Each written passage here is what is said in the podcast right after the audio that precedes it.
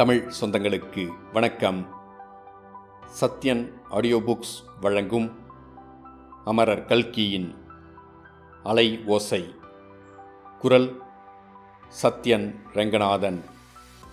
முதல் பாகம் பூகம்பம். அத்தியாயம் ஐந்து. கிட்டாவையர் குடும்பம். ராஜம்பேட்டை கிட்டாவையர் அவருடைய தந்தைக்கு ஒரே புதல்வர். தகப்பனார் அகண்ட காவேரிக்கரையில் தேடி வைத்திருந்த பல ஏக்கரா நன்சை நிலத்துக்கும் கிராம முனிசிப் வேலைக்கும் உரிமையடைந்தார் வளமான பூமி பொன் போட்டால் பொன் விளையக்கூடியது. ஆயினும் அந்நிலத்தில் பொன்னை போடாமல் பொன்னை காட்டிலும் சிறந்த சம்பானில் கதலி வாழை வெற்றிலை கரும்பு முதலியவை பயிராக்கி வந்தனர். தகப்பனார் காலத்திலேயே அவருடைய சகோதரிகள் இருவருக்கும் கல்யாணம் ஆகிவிட்டது. ஆகவே அவர் குடும்பத் தலைவரான பிறகு குடும்பத்துக்கும் பெரிய செலவு ஒன்றுமில்லை. எனினும் தான தர்மங்களிலும் பொது காரியங்களிலும் சிநேகிதர்களுக்கு உதவி செய்வதிலும் பிள்ளைகளை படிக்க வைப்பதிலும் தாராளமாக பணம் செலவழித்துக் கொண்டிருந்தபடியால் தகப்பனார் காலத்துக்கு பிறகு சொத்து விருத்தியடையவில்லை. புதல்வி லலிதாவுக்கு மட்டும் வருஷத்துக்கு ஒரு வயது வீதம் கூடிக்கொண்டே இருந்தது. சென்ற வருஷமே கல்யாணம் செய்திருக்க வேண்டும். இந்த வருஷமும் கல்யாணம் செய்யாமல் இருந்தால் குடிமூழ்கி போய்விடும் என்பது அவருடைய மனைவி சரஸ்வதி அம்மாளின் திடமான அபிப்பிராயம். சென்ற வருஷம் கிட்டாவையர் லலிதாவின் கல்யாணத்தில் அதிக சிரத்தை காட்டாததின் காரணம் அவர் குடும்ப சகிதமாய் பம்பாய்க்கு பிரயாணம் செய்ய நேர்ந்ததுதான். கிட்டாவையரின் சகோதரிகளில் ஒருத்தி அவருக்கு மூத்தவள். அந்த அம்மாளுக்கு சமீப கிராமம் ஒன்றில் வைதிக குடும்பத்தில் கல்யாணமாகியிருந்தது. கிட்டாவையரின் தங்கை ராஜமோ பம்பாயில் இருந்தால் சிறு பிராயத்தில் ராஜம் கிட்டாவையரின் வாஞ்சைக்கு பெரிதும் உரிமை பெற்றிருந்தவள். அவளுடைய கல்யாணத்தின் போது கிட்டாவையர் காட்டிய உற்சாகத்துக்கும் பெருமைக்கும் அளவே கிடையாது. ராஜத்தை மணந்த மாப்பிளையை பல தடவை அதிர்ஷ்டக்காரன் என்று அவர் பாராட்டியதுண்டு. ஆனால் யாரும் அறிய முடியாத தெய்வ சித்தத்தினால் ராஜத்தின் அதிர்ஷ்டம் அவ்வளவு சரியாக இல்லை. கல்யாணம் ஆன உடனேயே மாப்பிள்ளை துரைசாமிக்கு பம்பாயில் ரயில்வே காரியாலயத்தில் நல்ல உத்தியோகம் ஆயிற்று. கொஞ்ச காலத்துக்கு பிறகு ராஜம் பம்பாய்க்கு போனால் ராஜத்தின் இல்வாழ்க்கை அவ்வளவு ரம்யமாக இல்லை என்று சீக்கிரத்திலேயே தெரிய வந்தது. ஆனாலும் விவரம் இன்னதென்று தெரியவில்லை. மான உணர்ச்சி அதிகம் உள்ளவளான ராஜம்மாள் தன்னுடைய கஷ்டங்களை பகிரங்கப்படுத்திக் கொள்ள விரும்பவில்லை. பம்பாய்க்கும் ராஜம்பேட்டைக்கும் போக்குவரத்து அடிக்கடி இருக்க முடியாதல்லவா? நாளடைவில் கடித போக்குவரவு கூட நின்று போயிற்று. சிற்சில சமயம் கிட்டாவையர் ராஜம் எப்படி இருக்கிறாளோ? என்று எண்ணி ஏங்குவார். அப்போது அவருடைய கண்களில் கண்ணீர் துளிக்கும். கண்ணை துடைத்து கொண்டு அவள் தலைவிதி அப்படி? என்று எண்ணி ஒரு பெருமூச்சு விட்டுவிட்டு தம் காரியத்தை பார்க்கத் தொடங்குவார். இந்த நிலையில் ஒரு வருஷத்துக்கு முன்னால் ராஜத்திடமிருந்து கடிதம் ஒன்று வந்தது. உருக்கமான கடிதம் அது. இத்தனை வருஷமாக எவ்வளவோ பொறுமையுடன் கஷ்டங்களை சகித்து கொண்டிருந்தும் தன்னுடைய மனவேதனை திருந்த பாடில்லை என்று ராஜம் எழுதியிருந்தால் வர வர தன் உடம்பு நிலையும் மோசமாகி வருகிறதென்றும் கூடிய சீக்கிரம் வந்து தன்னை ஒரு தடவை பார்த்துவிட்டு போக வேண்டுமென்றும் தமையனை கேட்டுக்கொண்டிருந்தாள் வரும்போது மன்னியையும் லலிதாவையும் அழைத்து வர வேண்டும். சீதா அவளுடைய அம்மங்காலை பார்க்க வேண்டும் என்று துடிதுடித்து கொண்டிருக்கிறாள் என்றும் எழுதியிருந்தாள். கிட்டாவையருக்கு தம் மனைவியை பம்பாய்க்கு அழைத்துப் போக விருப்பமில்லை.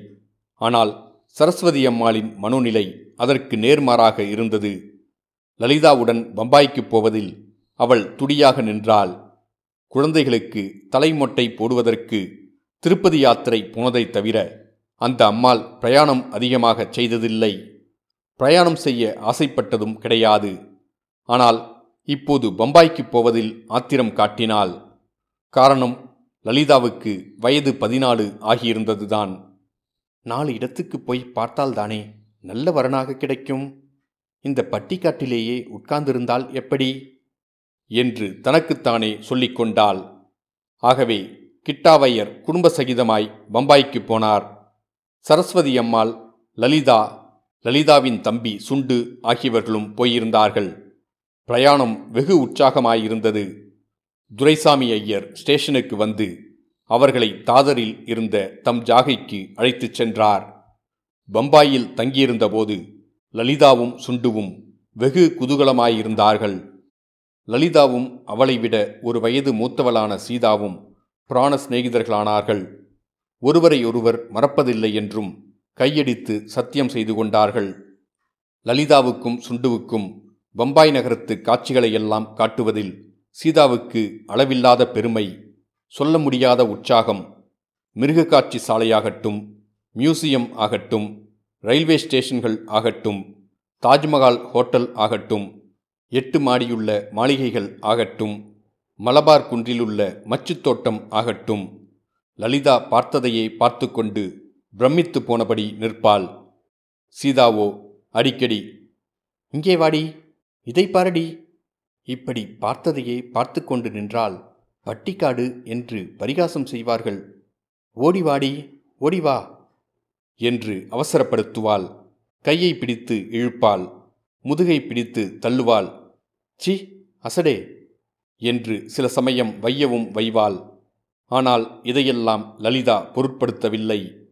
சீதாவிடம் அவளுக்கு ஏற்பட்டிருந்த அளவில்லாத பிரியமும் அவளாலேதானே இந்த பம்பாய் காட்சிகளையெல்லாம் பார்க்கிறோம் என்ற நன்றி உணர்ச்சியும் சேர்ந்து சீதா இழுத்த இழுப்புக்கெல்லாம் லலிதா பம்பாயில் தங்கிய நாட்களில் எப்போதும் ஒரே உற்சாகமாயிருந்தாள். இதற்கு முன் எந்த நாளிலும் அவள் இவ்வளவு சந்தோஷமாயிருந்ததில்லை. ஆனால் கிட்டாவையரும் அவருடைய மனைவி சரஸ்வதி அம்மாளும் வெவ்வேறு காரணங்களினால் லலிதாவுக்கு நேர்மாறான மனநிலையை அடைந்திருந்தார்கள்.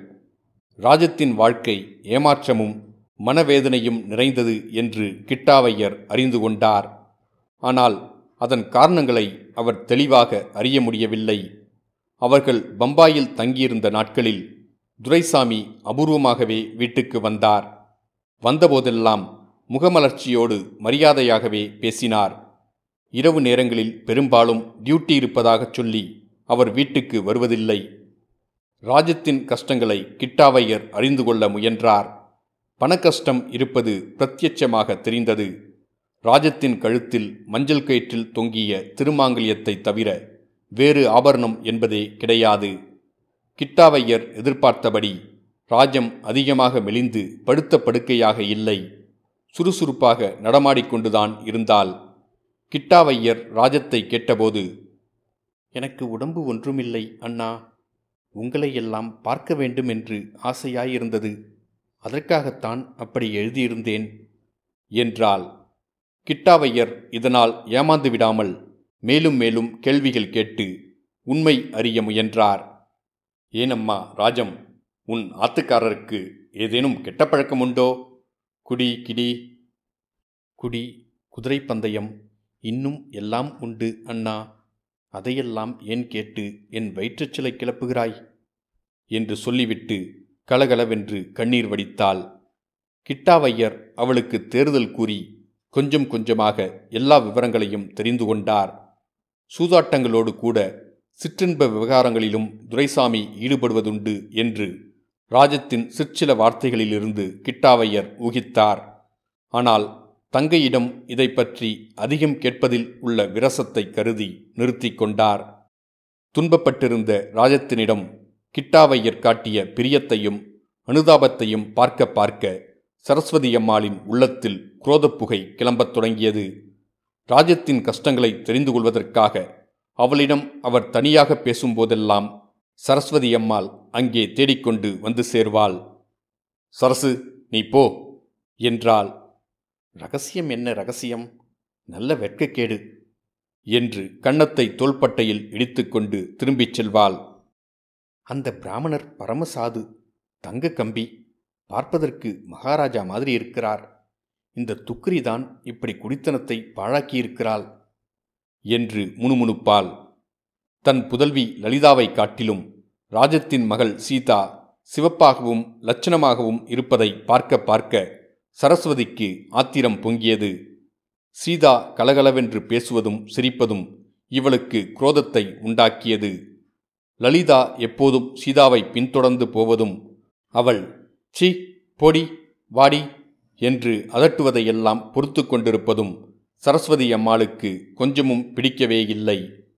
இந்த நிலைமையை ராஜம் ஒருவாறு அறிந்து கொண்டு தன்னுடைய இனிய பேச்சினாலும் உபசாரத்தினாலும் மண்ணியை கூடுமான வரையில் சாந்தப்படுத்தி வந்தாள்.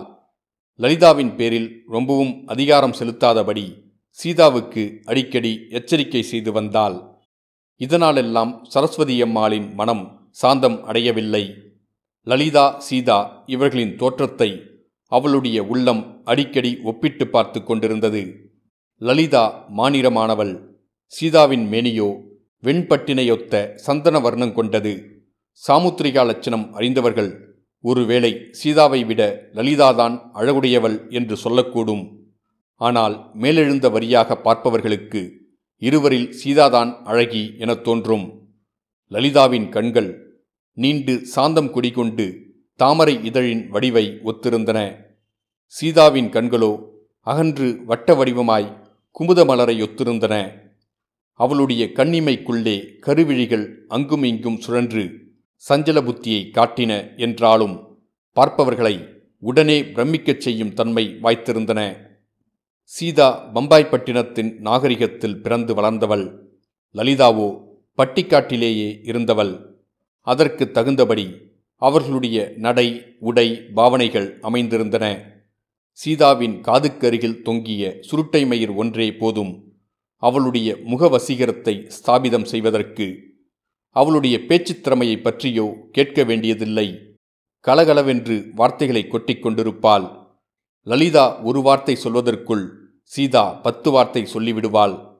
கான்வென்ட் பள்ளிக்கூடத்தில் படித்தவளாதலால் பேசிக்கொண்டே இருக்கும்போது திடீரென்று ஓர் இங்கிலீஷ் பாட்டை பாடி லலிதாவை திகைக்க பண்ணிவிடுவாள். இவ்வளவுக்கும் மேலாக லலிதாவை விட சீதா ஒரு வயது அதிகமானவள். ஆகையால் அவளிடம் எவ்வனத்தின் சோபை பிரகாசிக்கத் தொடங்கியிருந்தன. இப்படியெல்லாம் அலசி ஆராய்ந்து பார்த்து லலிதாவை காட்டிலும் சீதா வசீகரம் பெற்றிருப்பதேன் என்பதாக சரஸ்வதி அம்மாவால் நிர்ணயிக்க முடியவில்லை. மொத்தத்தில் தன் புதல்வியை காட்டிலும் தன் நாத்தனாரின் மகள் அதிக அழகு பெற்று விளங்குகிறாள் என்பதை மட்டும் அவள் உள்ளம் உணர்ந்தது. இது காரணமாக அந்த அம்மாளின் சுபாவமே மாறிவிட்டது. ராஜம்பேட்டை போஸ்ட் மாஸ்டர் பங்காரு நாயுடு சரஸ்வதி அம்மாளை பற்றி கொடுத்த அபிப்பிராயம் ஒரு வருஷத்துக்கு முன்னால் வரையில் உண்மையாயிருந்தது. பம்பாய்க்கு போய் திரும்பியதிலிருந்து சரஸ்வதி அம்மாளின் இயற்கையின் கோபதாபங்கள் அதிகமாகிக் கொண்டிருந்தன. லலிதாவை சிங்காரிப்பதிலும் அழகுபடுத்துவதிலும் முன்னை காட்டிலும் லலிதாவுக்கு கிடைத்த அடிகள் திட்டுகளுக்கு கணக்கே இல்லை. அதிலும் சீதாவின் பேச்சை லலிதா எடுத்துவிட்டால் அன்று வீடு அமர்க்கலந்தான். பலமுறை தலையில் பட்டு பட்டென்று குட்டுகள் விழுந்த பிற்பாடும் லலிதாவுக்கு மட்டும் புத்தி வரவே இல்லை. அத்தங்கால் சீதாவை பற்றி யாரிடமாவது ஏதாவது பெருமையடித்துக் கொள்ளாவிட்டால் அவளுக்கு அன்றிரவு தூக்கம் வராது. அப்படி தூங்கினாலும் சொப்பனத்தில் அக்ரகாரத்து பெண்களிடம் தன் பம்பாய் அத்தங்காலை பற்றி ஏதாவது சொல்லியே தீர்வாள். இத்துடன் அத்தியாயம் ஐந்து முடிவடைந்தது. மீண்டும் அத்தியாயம் ஆறில் சந்திப்போம்.